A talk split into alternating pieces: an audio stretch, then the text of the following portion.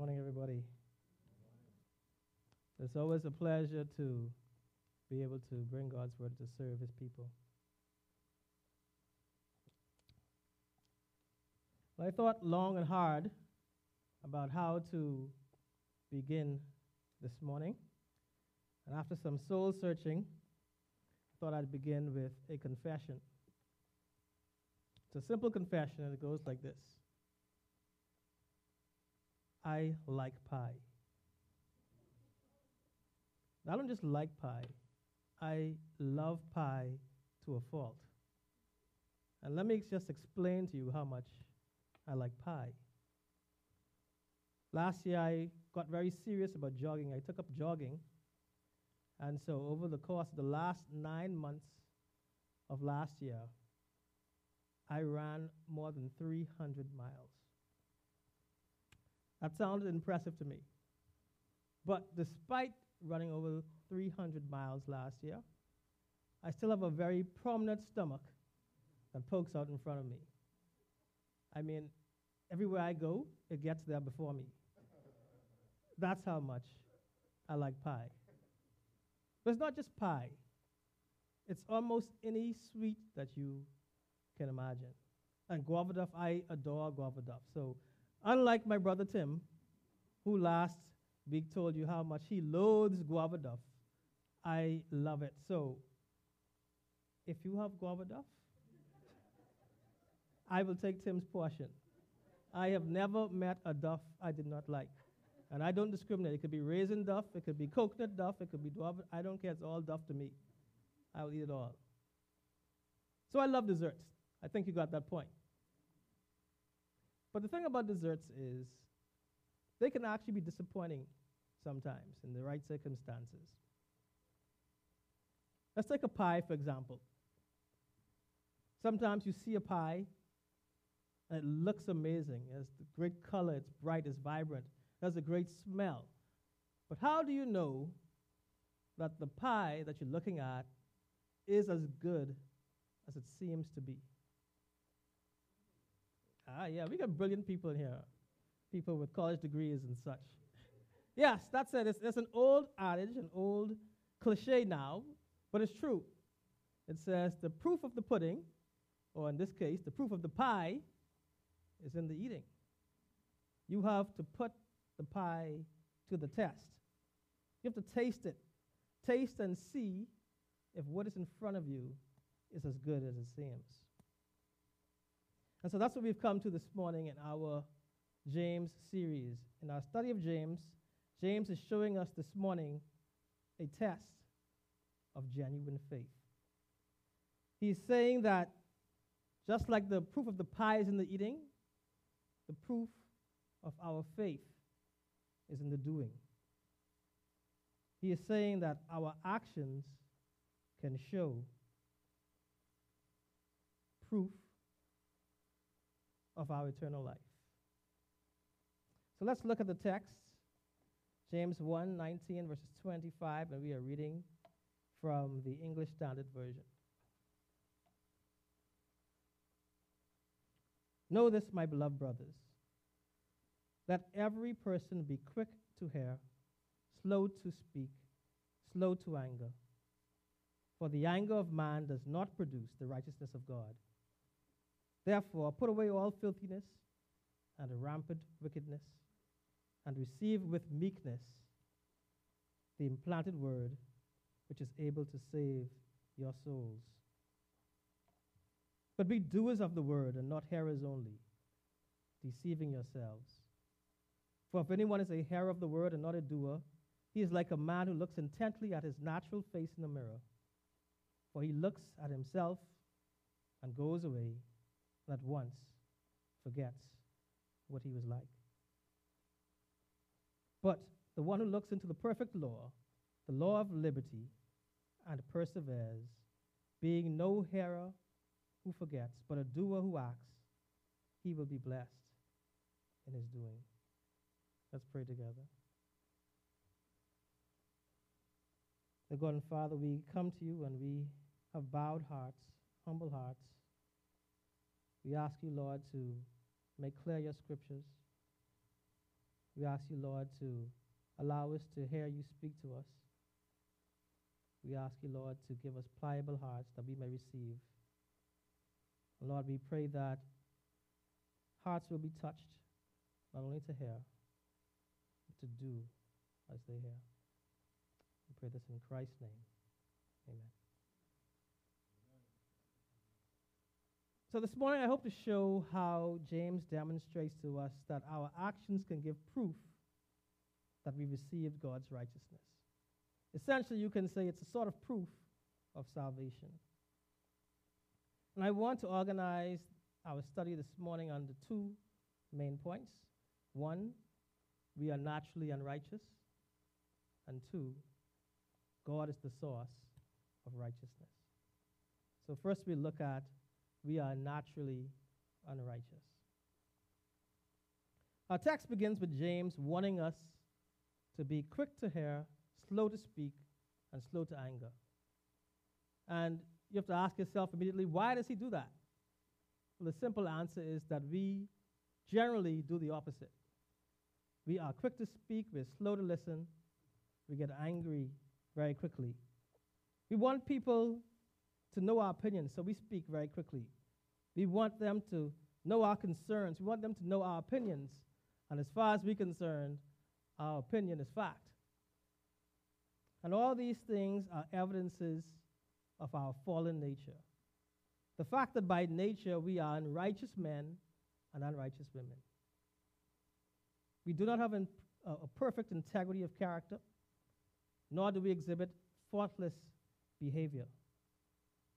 So by pointing out these flaws, James is actually pointing out to us expressions of our pride. So pride is when we make life or a moment in life all about us. We elevate ourselves, our opinions, our needs and desires above everyone else's. Now, I know in your Bibles, you see just before verse 19 a heading. Most of you might have something like that that separates it from the rest of the scriptures. But I want to not just look at the text we read this morning, but I think in order to make this point very clear about pride in our lives, we should also just take a step back of what we read last week. I just want to go over again two verses, verses 17 and verse 18, to make this point about pride in our lives. And this is how the verses read. Every good gift and every perfect gift is from above, coming down from the Father of lights, with whom there is no variation or shadow due to change. Of his own will, he brought us forth by the word of truth, that we should be a kind of first fruits of his creatures. So we are reminded here that God gives good gifts and that our salvation is one of those perfect gifts. It says that this gift is of God's own doing. So by extension of reasoning, it is not of our doing. We can't claim any type of responsibility for it. And if it's not our doing, then we have no reason to boast. We have no reason to show pride. Yet despite all of that, in the very next verse, in verse 19, James is hitting us with blunt reality. He is showing us that despite us not having any reason for pride, we are always showing expressions of pride in our lives. So I think if we're being honest, we would say that James is telling the truth about us in general. In general, we are eager to speak. We're eager to give our side of things. But on the other hand, we are very, very reluctant to listen. And as I was preparing this, I recall just speaking very recently to a man who unfortunately was divorced. And he shared with me that while they were going through the divorce, he sat down with his wife, and he wanted to know just where things went wrong. And he said she looked him dead in the eye, and she explained to him, if only you had listened to everything I said, and done everything I said, he would still be married today. So she was pointing out to him that he wasn't listening. But the ironic thing is, at the same time, she was confessing that she herself was not listening to him and that she wanted everything her way in the relationship. And it's not just confined, this type of behavior, to married couple or that particular married couple. We all do it. We do it in all sorts of relationships. We love people to listen to us and to do things our way. Now, if we're even more honest, we'd admit that we don't just do that with people, but that type of self-centeredness we also direct towards God and the things of God. Even while sitting and listening to God's word, we sometimes offer resistance to it. Someone could be sitting down, the message of God is coming to them, and even while they're hearing the word of God, they're not quick to hear. In fact, they're quick to speak, because they could be, as the word is preached, formulating in their mind a rebuttal to what they're hearing. And that's the issue with those who reject God's word as absolute truth. They have their own opinion. They want to stick to that opinion. So they refuse to accept God's truth. And that's when we hear people say they're living their truth. That's a very common phrase today. People want to be in their truth and my truth. But the fact is, God is the source and the author of truth. He is truth. Amen. So due to our sinful, unrighteous nature, we all want to be masters of our own lives. We don't want to yield to the authority of God, and we definitely don't want to hear what another man or woman has to say. We want to do things our way. So when we can't make up the CR point, when we can't have our own way, what happens? We get angry. It's as simple as that. We're not as complicated as we think. And when we get angry, we lash out. Now, I have to give another confession here. This is a more serious confession, and that is, I've done that. I have lashed out in anger, not once, more than once, many times. And the truth is, I have always regretted doing that, each and every time. See, the truth is, when we react that way, we're reacting out of our fallen nature. And because we are unrighteous beings, what comes out of us at those moments are usually unrighteous actions, unrighteous words. So the scripture warns us to keep our tempers in check. James says here, "For the anger of man does not produce the righteousness of God." Our anger hurts. Our anger damages. Our anger destroys. And we have so many examples of this in Scripture. And right away, I'm sure everyone's mind goes to Cain and Abel. You know that Cain was angry. He rose up and he killed Abel. And this is why Christ himself warns us to watch out for our anger. Because as unrighteous beings, our anger can quickly turn to murder. And that's an example of being angry with another man. But we also have scriptural examples of us being angry with God, lest we think that this is just confined to unbelievers. Believers themselves sometimes have issues with God. We can look at Jonah, for example. God chose to spare Nineveh. Jonah didn't agree. He had his own opinion. He got angry. He even tried to flee from the presence of God. So in just 2 verses, getting back to James, James sums up instances like these. Very quickly, very cleanly, very efficiently, he lets us know, hey, in a nutshell, You're a prideful, unrighteous being. You don't listen. You're eager to speak. We have to have things our way. We get angry. Very everyday things that he shows us that demonstrates to us how far we are in our fallenness. But the good news is James does not just hit us with doom and gloom. He does not just say, you're unrighteous, and he leaves it there. He's very truthful about our condition, but he also turns us toward hope. And to see that, we'll focus on our second point, which is God is the source of righteousness. So in turning us toward hope, James directs our attention to where righteousness resides. So tucked in there at the end of verse 20, James confirms to us that God is the one who is righteous. So we know because of that, if we are looking for righteousness, we have to look to God and not into ourselves. I don't want to go far off track here. I had a lot of things that I wanted to include in here, but I'm mindful of our time, but I think it's worth mentioning this point.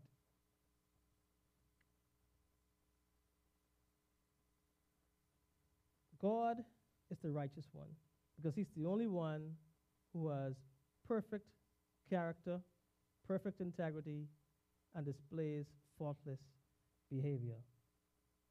But yet, in the fact of all that, in the face of all that, we can all relate when we read the psalmist. The psalmist declares that God himself is slow to anger and abounding in steadfast love. Now, I'm not saying that every time you get angry, it's a sin, because Paul tells us in Ephesians 4 that it's possible for us to get angry and not go into sin. But what I'm saying is, if we see the true righteous being, the sovereign creator and sustainer of the universe, the only one who is truly righteous, keeping his anger in check, not easily allowing himself go into anger, how much more should we, as unrighteous, sinful beings, do that same thing? Anger really belongs to God himself and not to us. But that's just a quick aside. Getting back to the text, James points us towards hope by telling us where righteousness resides, firstly. And secondly, in verse 21, he tells us how to receive and how we display the righteousness of God. So James instructs us to do three things in verse 21. And I want to go through those three, but I want to do it in a different order than James gives it, because I think it gives us a clearer sense of what happens the way James puts it. He says, and this is the third thing, he says, receive with meekness the implanted word. Okay, receive with meekness the implanted word. That's what he tells us to do in verse 21. I want to start there because this is actually the making of the believer. James lets us know that receiving the word is what leads to the salvation of our souls. The word must be planted in us. It must take root in our hearts, and that is the gospel. We must believe it. So we must believe that Christ is the eternal word who became flesh, who came to earth, dwelt among us, lived a sinless life, took our sins on his back. He suffered for us. He died for us, who God has given him. And by the power of God, he was raised again. We have to believe and receive that. We have to have a hope, the hope that just as Christ was raised from the dead, we also will be raised with him to eternal life. Amen. So if you've received that word, it's implanted in you. But we have to take note of how James tells us to receive the word. He says, with meekness. Meekness is the disposition that we ought to have. It underscores that our salvation is not of our own doing. We don't just go out and get the word. We don't decide we're going to get the word today. We don't implant it in ourselves. It's not of our will. It's of God's will. And meekness is the exact opposite of pride. And we realize that the saving of our souls is a kindness from God himself. We know we have no reason to boast. So we should be driven to humility and not pride. Also in verse 21, the other two things that Paul tells us to do, he says to put away filthiness and to put away wickedness. He tells us that to do these things, he tells us to do these things after showing us that pride and anger do not produce the righteousness of God. But in telling us to do these things, he's holding out what does produce the righteousness of God. He says, if you are to show that the righteousness of God is in you, do not engage in what is filthy, do not engage in what is wicked. So now we're remembering that our natural tendencies is toward the wicked and toward the filthy. But we hear the word coming to us now and sending us in a different direction. So this is why James emphasizes that it's important that we should not just hear the word, but we should do it. He says, but be doers of the word and not hearers only, deceiving yourselves.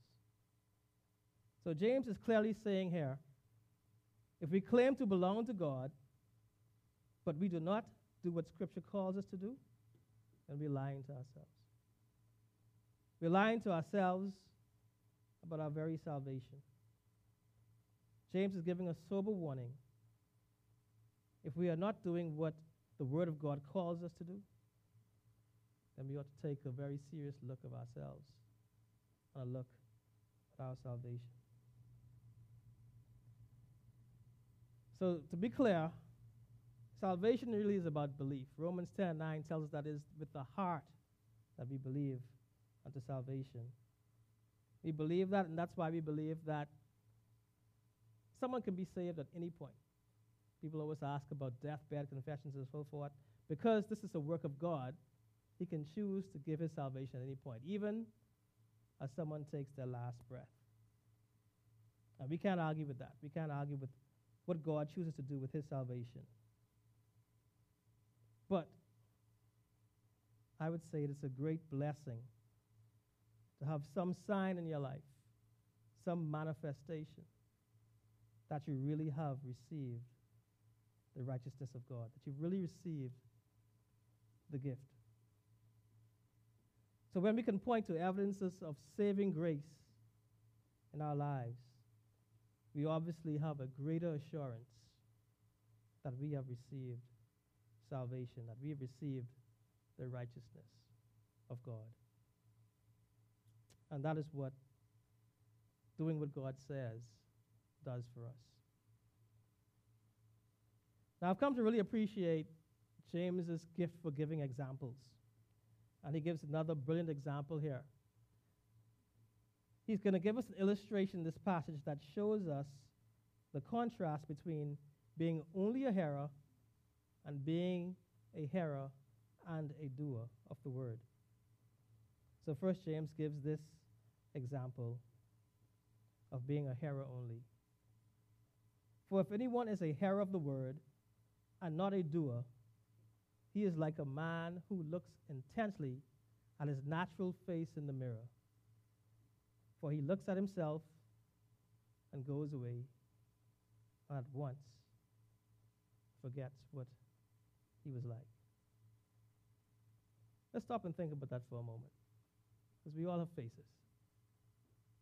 Think of this particular person that James gives this illustration of. What would we think about this person? What would be some of the commentary that we would have after realizing that this man has walked away from a mirror just a second ago and cannot remember his own face? What would we call him? I'm sure we'd say some very unflattering, uncharitable things. Okay, I'm going to be the unrighteous one here.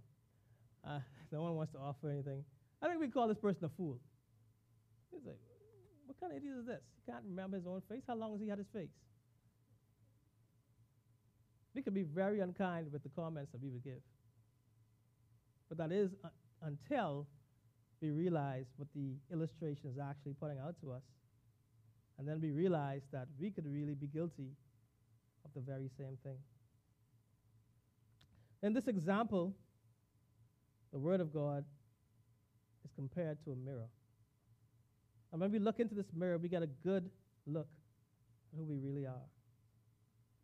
The Word of God reveals our true nature, as we notice by the words that James carefully chooses. He says in verse 23 that this man looks at his natural face. That's a clue. It exposes his natural flaws, his true nature.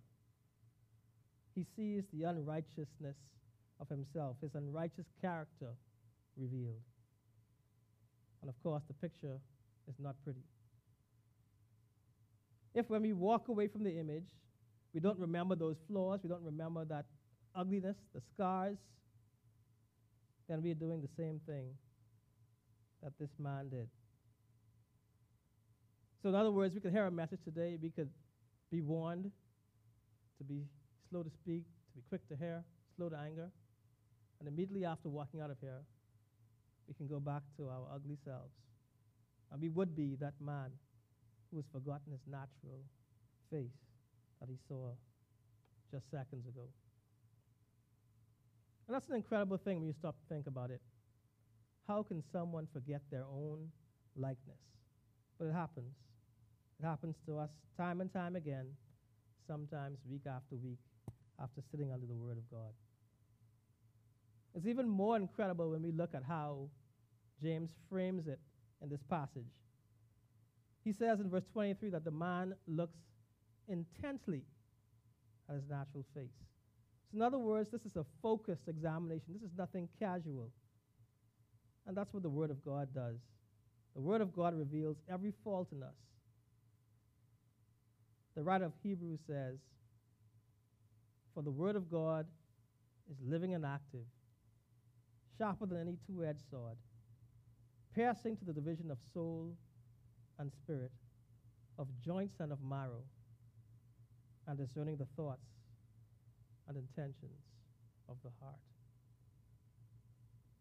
Now, even if we can't explain that in some deep theological way, we know that is true. Which of us have not been convicted under the Word of God? Our own experience will tell us the truth of that passage. So we can't run from the truth that confronts us in the light of God's Word. But even worse than running, sometimes we deceive ourselves. For example, I could look in the mirror and I could see Denzel Washington staring back at me. And you would say, "Boy, this man is delusional." Say, "Clarence, you know good and well you ain't no Denzel Washington." I could be fooling myself. But very often that's what we do. We can fool ourselves into thinking that our nature is more attractive than it really is. A lot of times we like to say we're good people at heart. But brothers and sisters, that's not true. That's not what Scripture holds out to us. We're not good at all by God's standard. We're unrighteous, and righteousness comes only from God. And if we remember that, that could help to keep our pride in check. But there's still good news. James then gives us a contrasting illustration. He says, But the one who looks into the perfect law, the law of liberty, and perseveres, being no hero who forgets, but a doer who acts, he will be blessed in his doing. So James now describes the Word of God as the perfect law and the law of liberty. He urges us to look into this mirror, but now with a specific perspective. By referring to the perfect law, James is saying that we have to look at God's word in its fullness. We have to see it in its complete form. So we can't just see the law of Moses, which really condemns us, which really shows us our unrighteousness. But we must also see the work of redemption that is carried out in the Word of God. So along with the law of Moses, we see that redemption story, which emphasizes God's exceeding grace. And we see how the law is fulfilled in Christ when we see the gospel alongside the law of Moses. Then the picture is complete.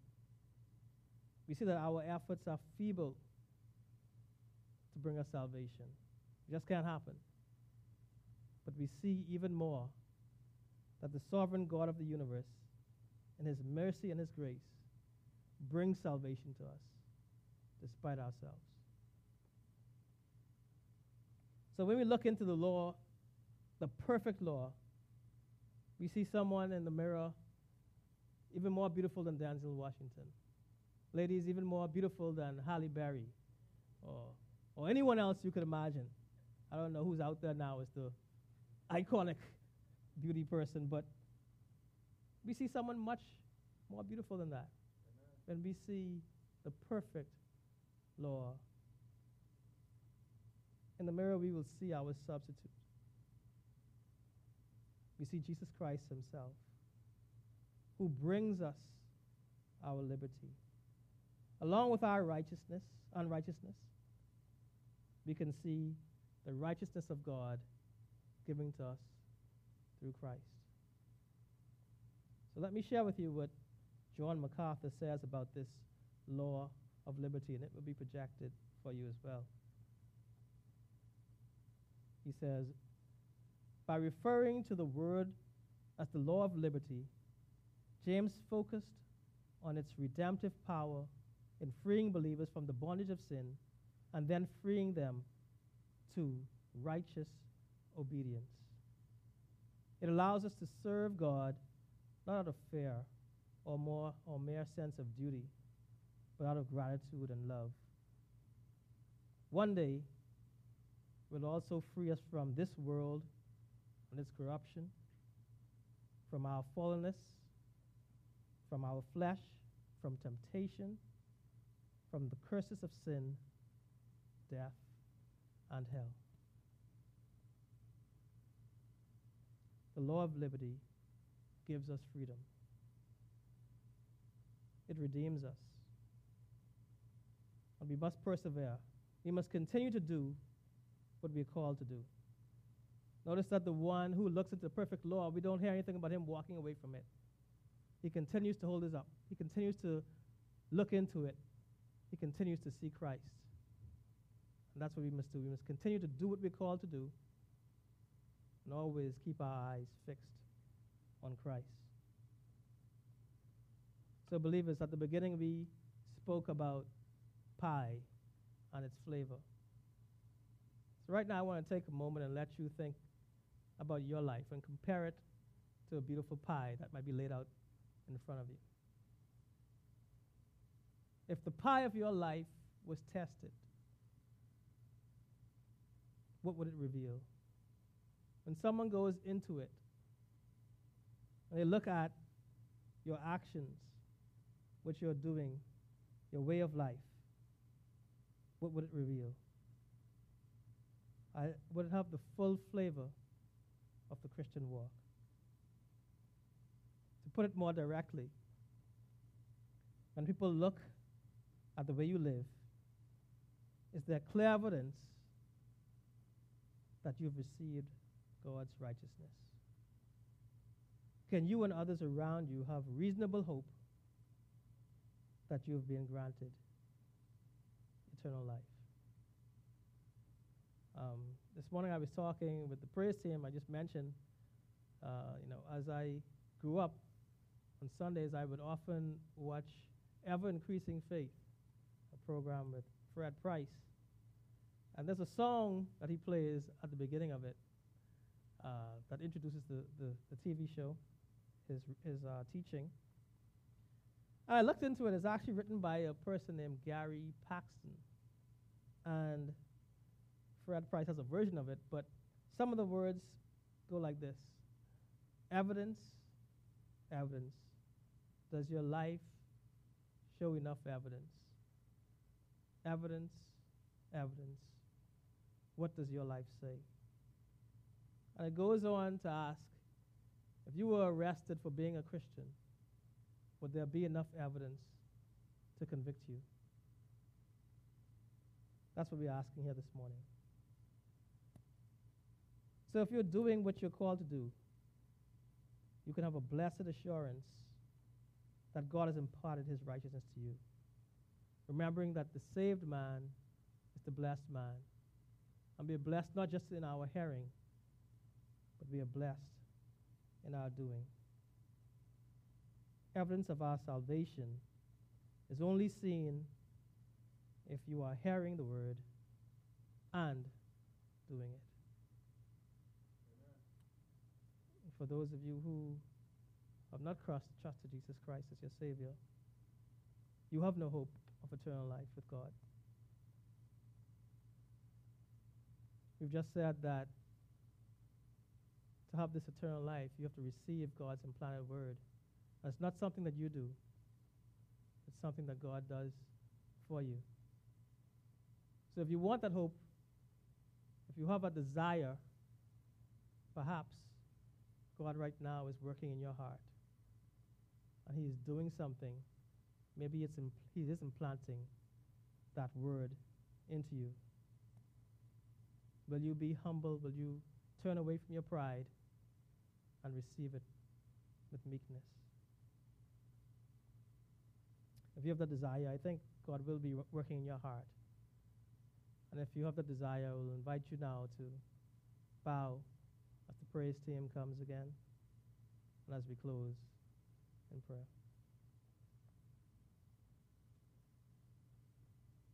Father, we thank you for the power of your word.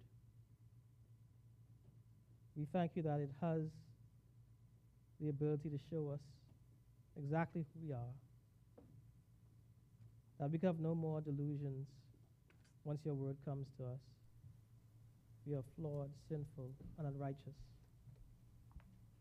But Father, we pray that you have worked out your word in a perfect way, and that you hold up Jesus Christ to us. Father, we thank you for what Christ has done for your people. He has given us your eternal life. He has given us an imparted righteousness. And Father, we pray for those who are outside of your will at this moment. We pray that you would have mercy, that you would indeed implant your word in their heart, that it would bear fruit, and that in the very near future there will be clear evidence that they have received your righteousness. We pray this for all your saints. May we not just be hearers of your word, but doers. Lord, we trust you to bless us in our doing. We pray this in the name of our Redeemer, Christ Jesus. Amen.